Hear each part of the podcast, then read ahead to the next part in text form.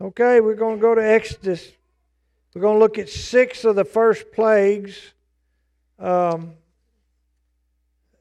and knock out six of them right quick tonight and and look at them. Um, we're going to be in uh, chapter 7 and move through here. I've spent a lot of time on some other things. We may not get all of them done, but we're going to try to. Uh, God speaks in verse 3, chapter 7. He says, um, He explains to Moses what he's about to do. He says, But I'll harden Pharaoh's heart that I may multiply my signs and my wonders in the land of Egypt. His purpose for hardening Pharaoh's heart is so that the Egyptian people who believe in many gods and believe that humans are gods will come to know the true God. Uh, God doesn't harden people's heart just for because he wants to, but he has a purpose. And God's always trying to present himself to a lost and dying world that they may come to know him. But he's going ahead and telling Moses that Pharaoh's not going to listen to you. Uh, and, and, and because of that, I'm going to lay my hand on Egypt and bring out my people. He said, I'm going to bring them out. Uh, they're his people, they're the sons of Israel from the land of Egypt. That's verse 4. Uh, but at the end of it, verse 5 the Egyptians shall know that I am the Lord when I stretch out my hand uh, on Egypt and bring out the sons of Israel from their midst. You've got 2020 vision. Did he do it? Okay. Unless you want to be one of these idiots that think he didn't. Um, you just and I know y'all y'all you're not idiots. You're super smart people and you're people with a lot of faith and you trust the word. And um, and and I'm speaking about highly educated people that question the word. I mean, good enough for Jesus to believe. I, I think maybe I ought to believe it too. All right, what was the first one? People always say Moses' staff. It wasn't Moses' staff, it was Aaron's staff.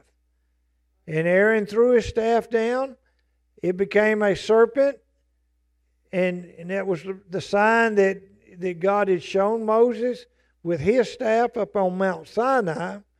But he told him because partly because Moses had wanted Aaron to be a spokesperson, so now Aaron is also working uh, a lot of the miraculous signs. So he puts his staff down. It becomes a, a, a, a staff. I mean, becomes a snake. And then Pharaoh calls to the sorcerers and then the Egyptian wise men. What do they do?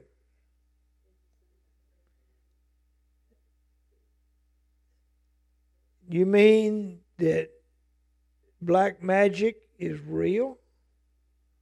And they can make sticks turn into snakes? Folks, the reality is when when you when you give your sell your soul to Satan, you receive a lot of miraculous powers too. You remember now, Satan is not a little red man with a pitchfork. He is the one of the three highest, what we call archangels. Therefore, he is empowered with power from upon, uh, upon high and been given that power and is capable of doing mighty things also to try to imitate God and to deceive people. And that's why you've got to be real careful about things, uh, especially magic. Um, in the world today, there are magicians who do things out that are not sleight of hand. They're actually magic. And what empowers them? my thought is it's self proclaiming, it's self lifting up, therefore it's straight from the pits of hell. When God uses his miracles, he brings glory to himself through individuals. When Satan does miracles, he's seeking to bring glory to the one that's doing it so that that one will keep doing it because he's deceiving him.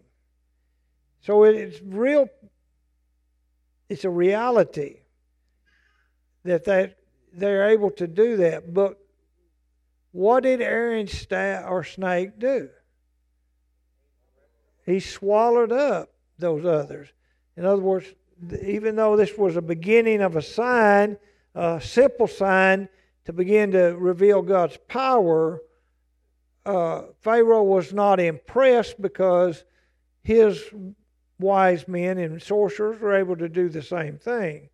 But Aaron's staff, and if you look at these these every one of these plagues, it's a natural movement. God was working in a supernatural way in natural phenomenon. And, and we're going to see some of that. So that's the first one. Uh, they weren't very impressed. Uh, Pharaoh was hardened. The second one is uh, waters turned to blood.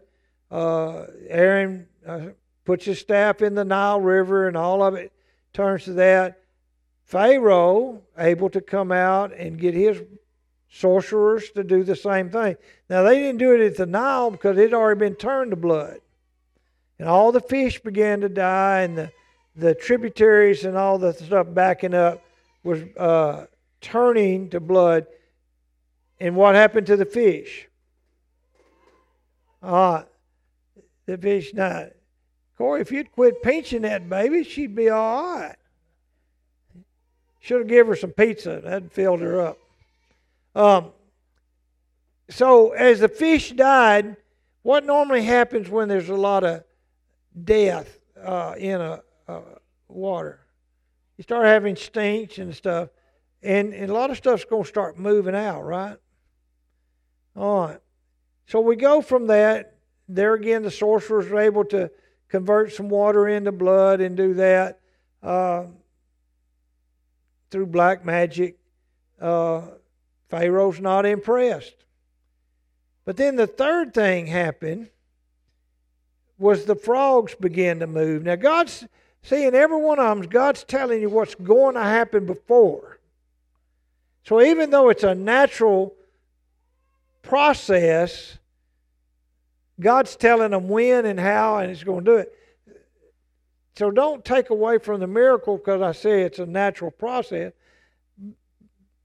But frogs breathe air, right? So if all these fish are dying and stuff like that in the Nile River, wouldn't it be a natural thing for the frogs to want to move out? But moving out when God tells them to move out is the supernatural part of it and, and guiding them to where they're going. They're going, they're going to invade all of Egypt because most of it, uh, the, the dwelling places were along the Nile River. So here all these frogs move out of the, the Nile and begin to make, uh, take up residence at your house and everywhere you got. Uh, I'm thinking frog leg supper is what I got on my mind. Uh, but uh, but anyway, it was so many of them. They began to to uh, struggle with that. Uh, chapter eight, he talks about if you refuse to let them go, behold, I will smite your whole territory with frogs, and I will swarm with frogs which will come up and go into your house and into your bedroom and on your bed and anywhere. Oh, what's the anybody know the lifespan of a frog from the time it lays the eggs to the tadpole stage and and stuff? Any biologic any biology majors and stuff? Probably somewhere around two months. What what do you think, Mike? A couple months? when when we was kids, we used to get the tadpoles, and I, I'm thinking it's a couple months. So in other words, God was working before Moses ever got there because he he made sure there was a good frog crop that year. Lots of them. So see, when God knows what He's going to do, He begins to work beforehand, knowing what was going to happen. Then He tells Moses, "This is what's going to happen." Then they all come out.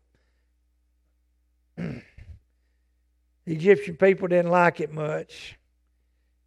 So um, if we go on down, uh, verse 9, because Moses, Pharaoh wants the frogs gone, okay? Verse 9, the honor is yours to tell me when shall I entreat for you and your servants and your people that the frogs be destroyed from you and your houses, that they may be left only in the Nile. So God's telling Moses to tell Pharaoh to make the choice. All right.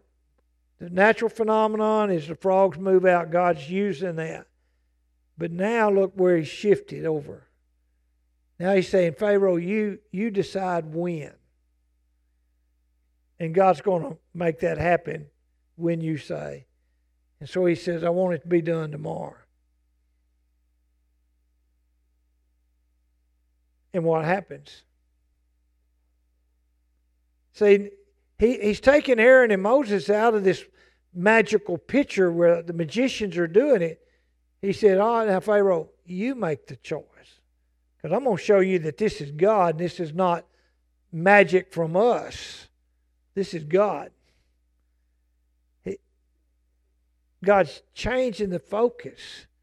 Because in Pharaoh's mind, if my magicians can do this, you're nothing different than them. You, Moses, you're just doing what any good sorcerer could do. But now Moses said, Pharaoh, you you you set the time. And what happened?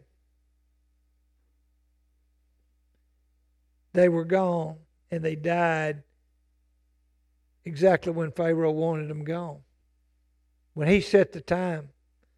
So this is not a magical event from man, but it's straight from God.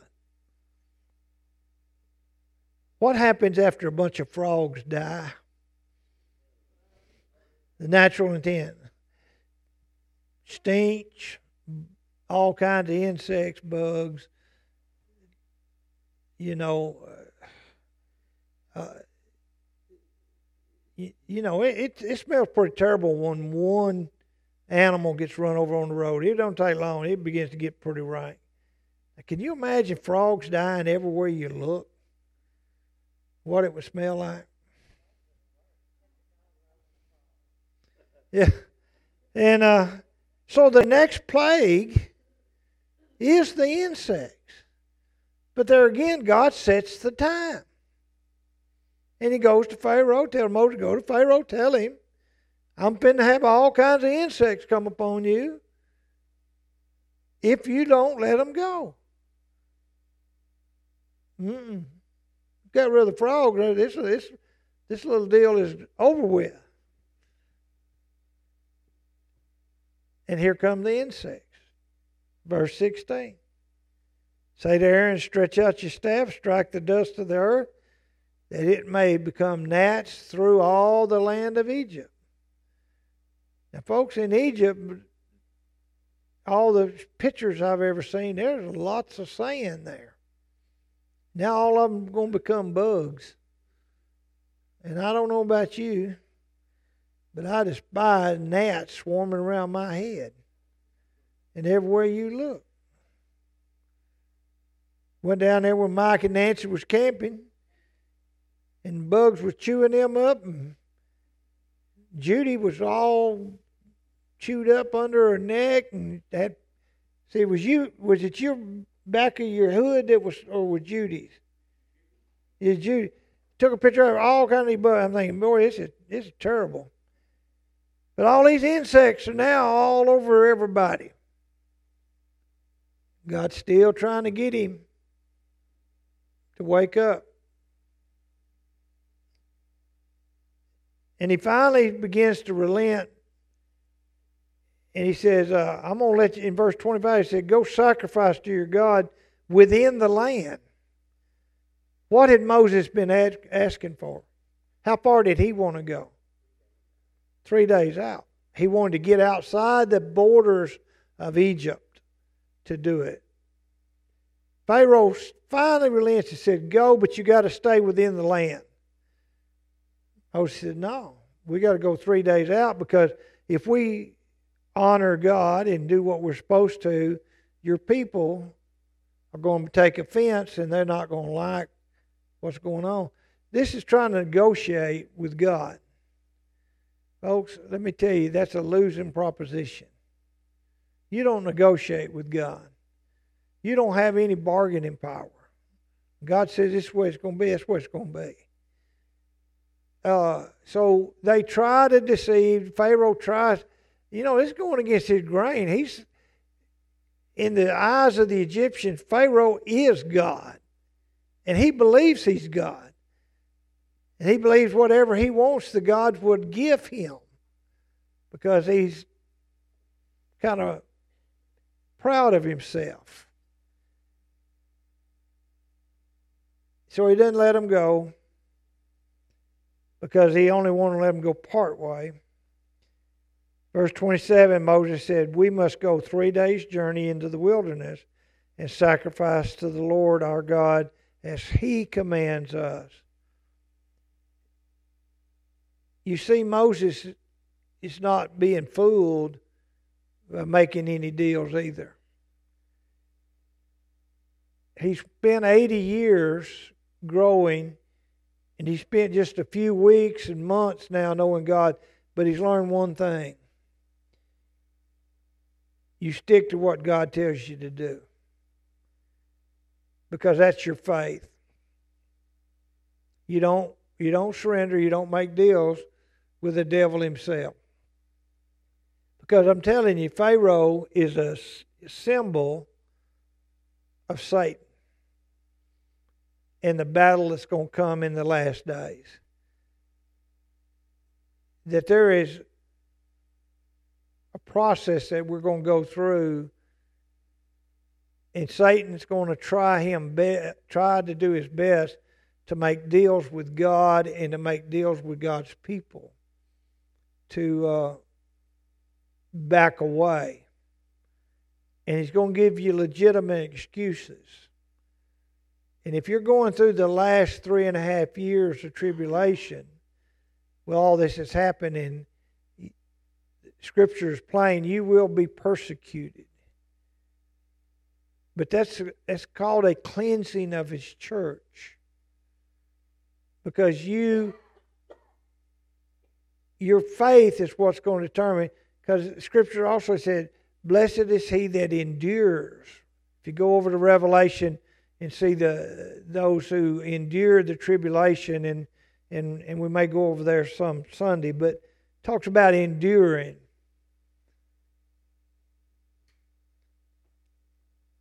A person with just a little bit of faith and not knowing enough about who God is is, is someone who's very subject to swallowing a lie. Okay? Moses wouldn't do that. He, he knew and he stuck to his guns, just like we're going to have to stick to ours and be faithful. So you've got to know who God is. You've got to be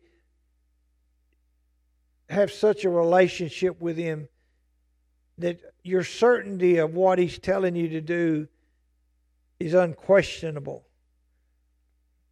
And this is where a lot of people struggle.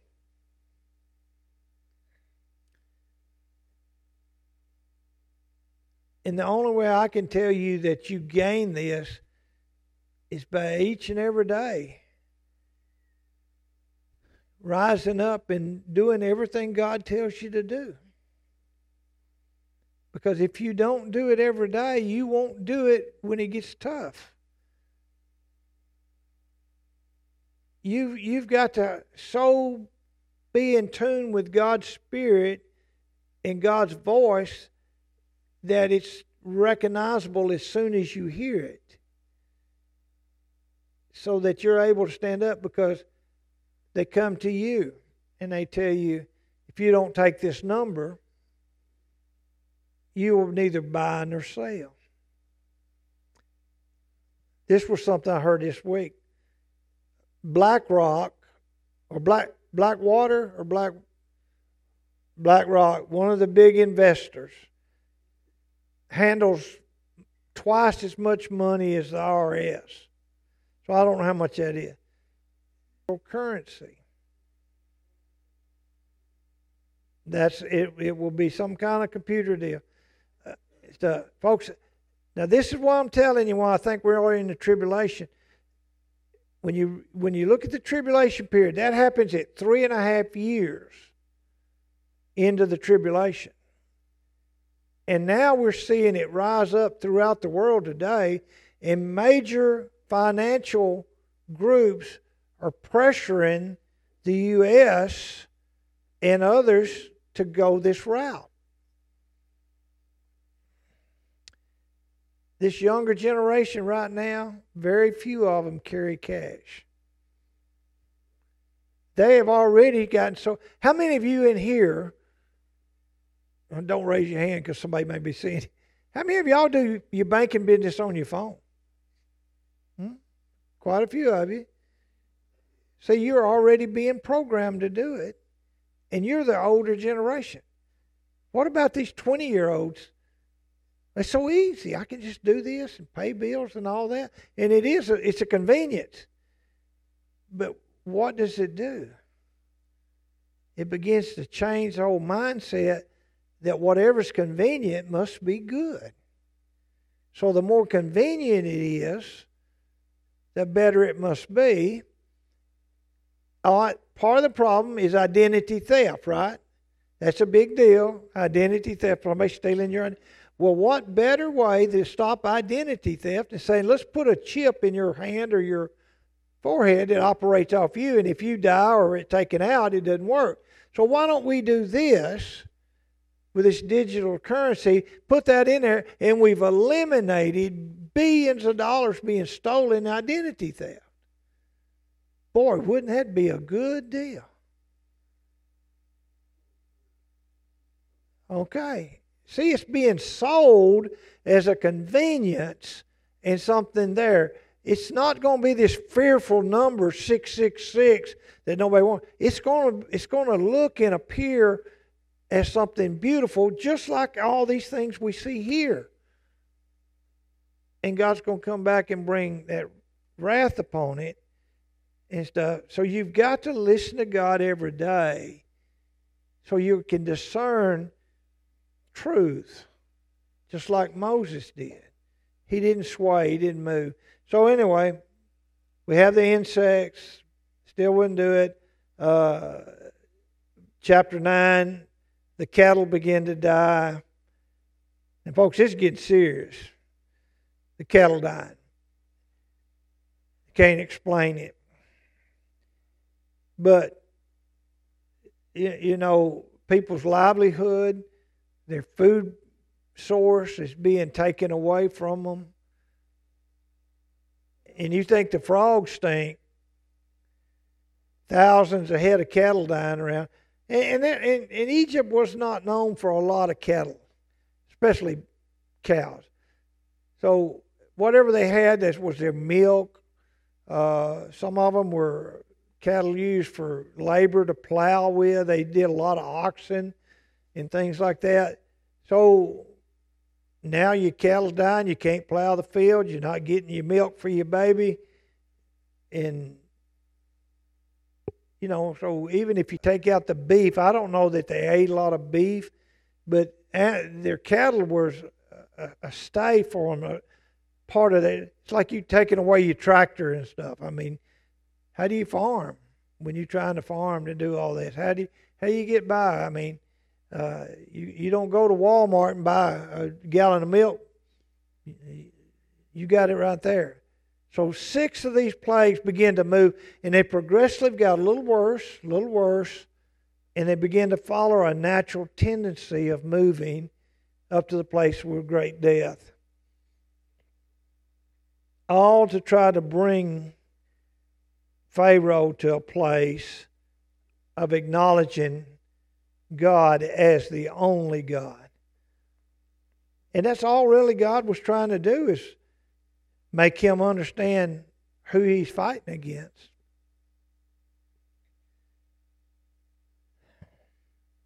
The world today is not scared of God. Do you believe in God? Most of the world say, yeah. Yeah, I believe I believe in a greater power. I believe in the man upstairs. I believe there's something out there. Yeah, I believe.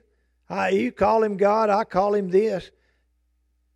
No, I don't want you to tell me you believe in what you think is God. Do you believe in the God of the Bible? Do you believe that everything in, in Scripture is truth?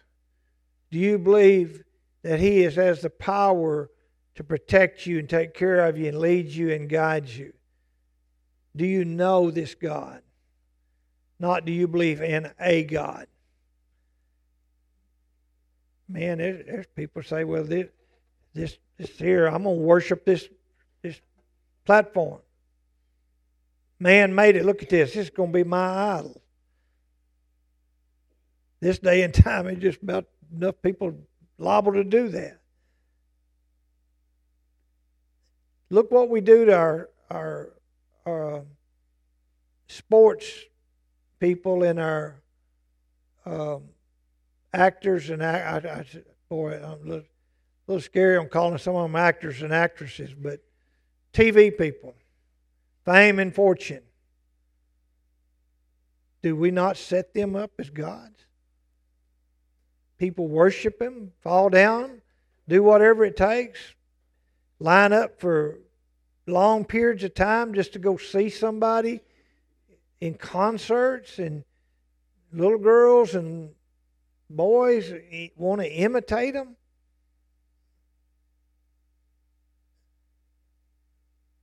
Because we're living in a fantasy world. And they can say, Yeah, I believe in God. There's one, there's one, there's one.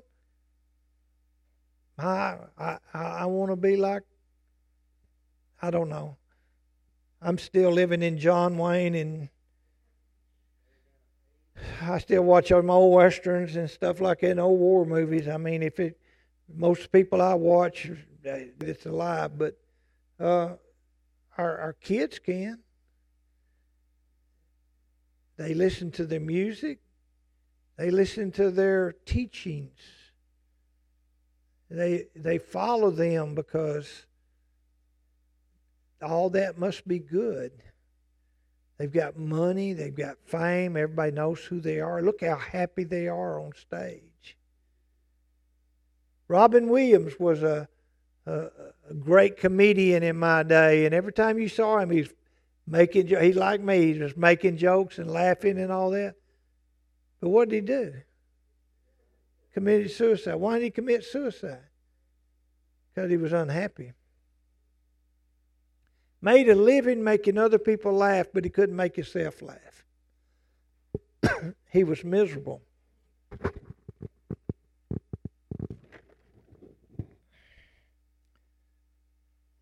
So, anything can be a God. So, you better know the one true God, the God of the Bible in 06. The next four get a lot worse. And eventually they let him go. But then he changes his mind, chases after him. But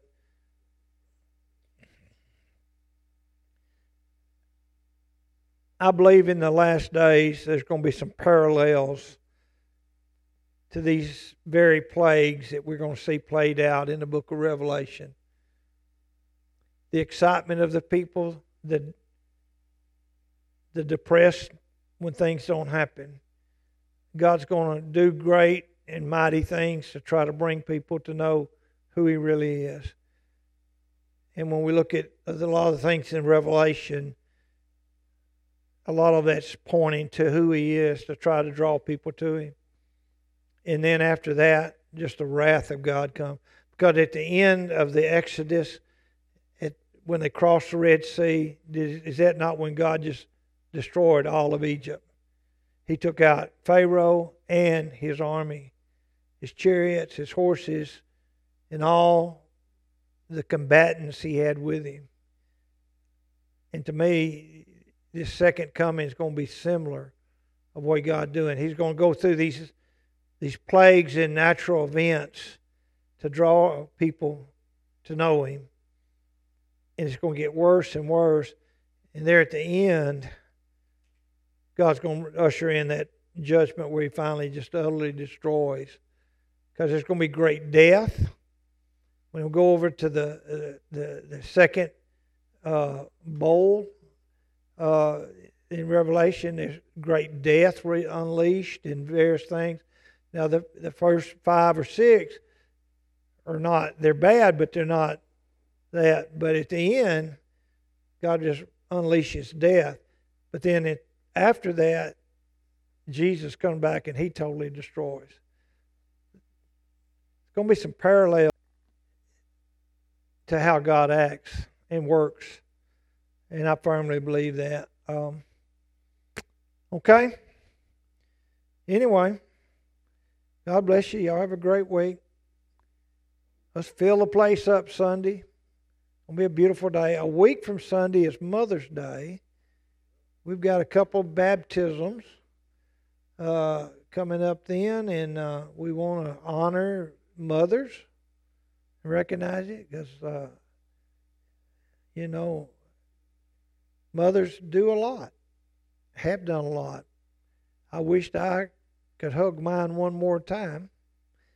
Wished I could hear a voice and stuff, but all I've got's a few old pictures and um,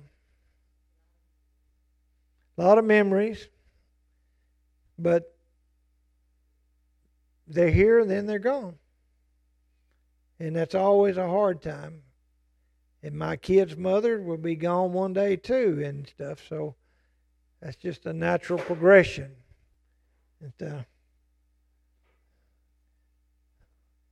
all right. Let's close in a word of prayer.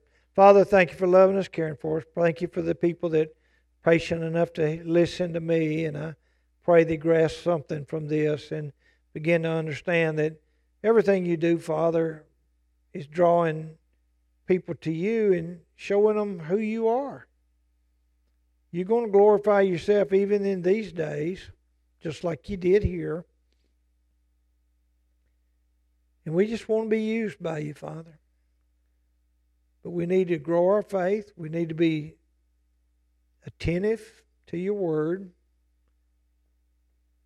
and be busy about doing what you've called us to do. So prepare us each and every day for your coming so that we're ready, Father. We ask in Jesus' name. Amen. God bless you. Have a great week.